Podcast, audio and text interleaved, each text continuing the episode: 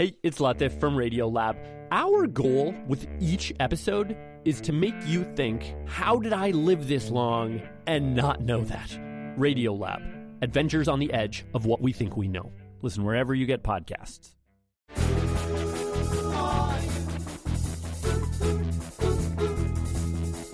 Who is Mitt Romney? You don't need to be a uh, forensic analyst to decide, that's for sure. The question has remained open, though, since the primaries, when the answer seemed to be well, he's a combative, defensive fellow with a lot of money who took a lot of flack for being stiff and wishy washy on conservatism during the primaries, right? Who is Mitt Romney? Well, this week that answer started with something mushy. I could tell you why I fell in love with him. He was tall, laughed a lot. He was nervous. Girls like that. It shows a guy's a little intimidated. He was nice to my parents, but he was also really glad when they weren't around. I don't mind that, but more than anything, he made me laugh. Well, the answer of who is Mitt Romney continued this week with some jokes about his being a little stodgy. We're a full generation apart, Governor Romney and I. And in some ways, we're different. There are the songs on his iPod, which I've heard on the campaign bus and I've heard it on many hotel elevators.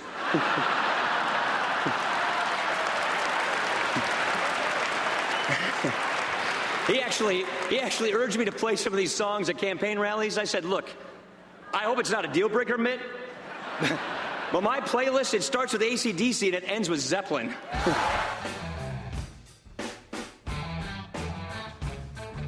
Not a deal breaker. Mitt Romney himself picked up the task of defining himself in his speech last night at the convention. He talked about his roots, more smushiness. My mom and dad were married for 64 years. And if you wondered what their secret was, you could have asked the local florist. Because every day, dad gave mom a rose, which he put on her bedside table. That's how she found out what happened on the day my father died. She went looking for him because that morning there was no rose. Sweet. The Romneys, he wanted us to believe, just regular Michigan Mormons. We were Mormons, and growing up in Michigan, that might have seemed unusual or out of place, but I really don't remember it that way. My friends cared more about what sports teams we followed than what church we went to.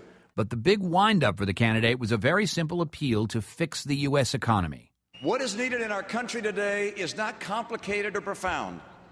It doesn't take a special government commission to tell us what America needs. What America needs is jobs, lots of jobs. We will champion small businesses, America's engine of job growth. That means reducing taxes on business, not raising them. It means simplifying and modernizing the regulations that hurt small business the most. And it means that we must rein in the skyrocketing cost of health care by repealing and replacing Obamacare.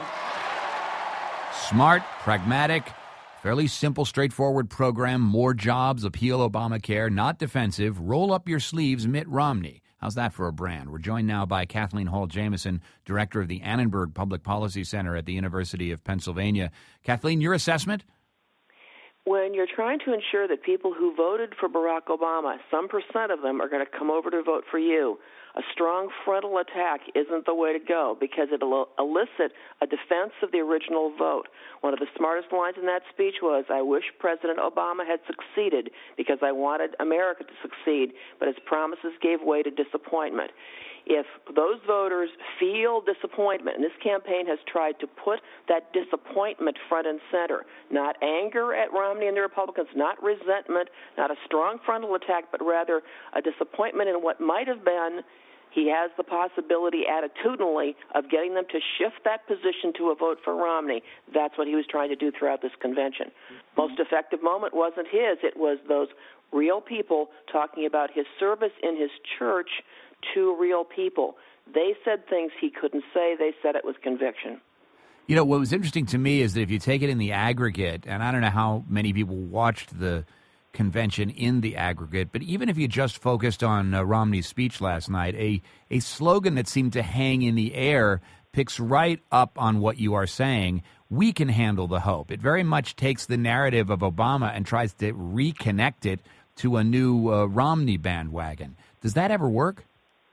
It has to work for them because they they are working in a situation in which the the public that they're trying to persuade, that is not the strong partisans on either side, those people are already locked in, began by believing in Barack Obama and accepts the premise that he inherited a tough situation. Something, by the way, that Congressman Ryan acknowledged last evening in another smart rhetorical move. And if that if that tough situation becomes the explanation for why Barack Obama has done the best that one could under the circumstances, there is no reason to give up that vote that one cast last time and change to an alternative party. Well, let's explore that Ryan line. I'm assuming the one you referred to is he says they inherited a housing crisis that they weren't only to blame for, and they turned it into a jobs crisis. Do people buy that? There's there no. The second part of that premise is one they still have to establish and they have real difficulty with that because the argument that President Obama made it worse is essentially a frontal attack on your good judgment in having voted for him in the past, independent swing voters the Romney campaign needs. What instead they need to be arguing is they would have done better with their economic philosophy than the Democrats did with theirs. And the failure last night was to lay out the rationale that explains why this alternative Republican philosophy gets you to the other important part in the speech, those those jobs that America needs, those lots of jobs, to use Romney's phrase, and then also to the promise to restore the promise of America and to a plan to create 12 million jobs. Some argue, by the way, that we're going to get there anyway, but others argue no, that we may not. Well, how do you get from the philosophy to the jobs? That's the hmm. question mm. for Obama, and that's the question for Romney in this campaign. Finally, we were told throughout the primary season that. Um, you know, Mitt Romney was the candidate the Obama campaign preferred to run against. Now they've got him in the full portrait here. Is this their preferred antagonist? Um, the the Romney candidacy is for them the embodiment of a philosophy that they strongly disagree with. It could be. It could be. But uh, so far, uh, you know, people are looking at Mitt Romney and going, oh, that guy, he's not so bad. They're going to have to do something about that in Charlotte, yes? Uh, yes, and they're going to have to make sure that as those ads start running of those people telling you real stories about Rom- what Romney actually did, that those stories don't become the compelling narrative of Mitt Romney. If they do, the Obama campaign has a much more difficult task given its economic realities. Kathleen Hall Jamieson, director of the Annenberg Public Policy Center at the University of Pennsylvania. Thanks so much.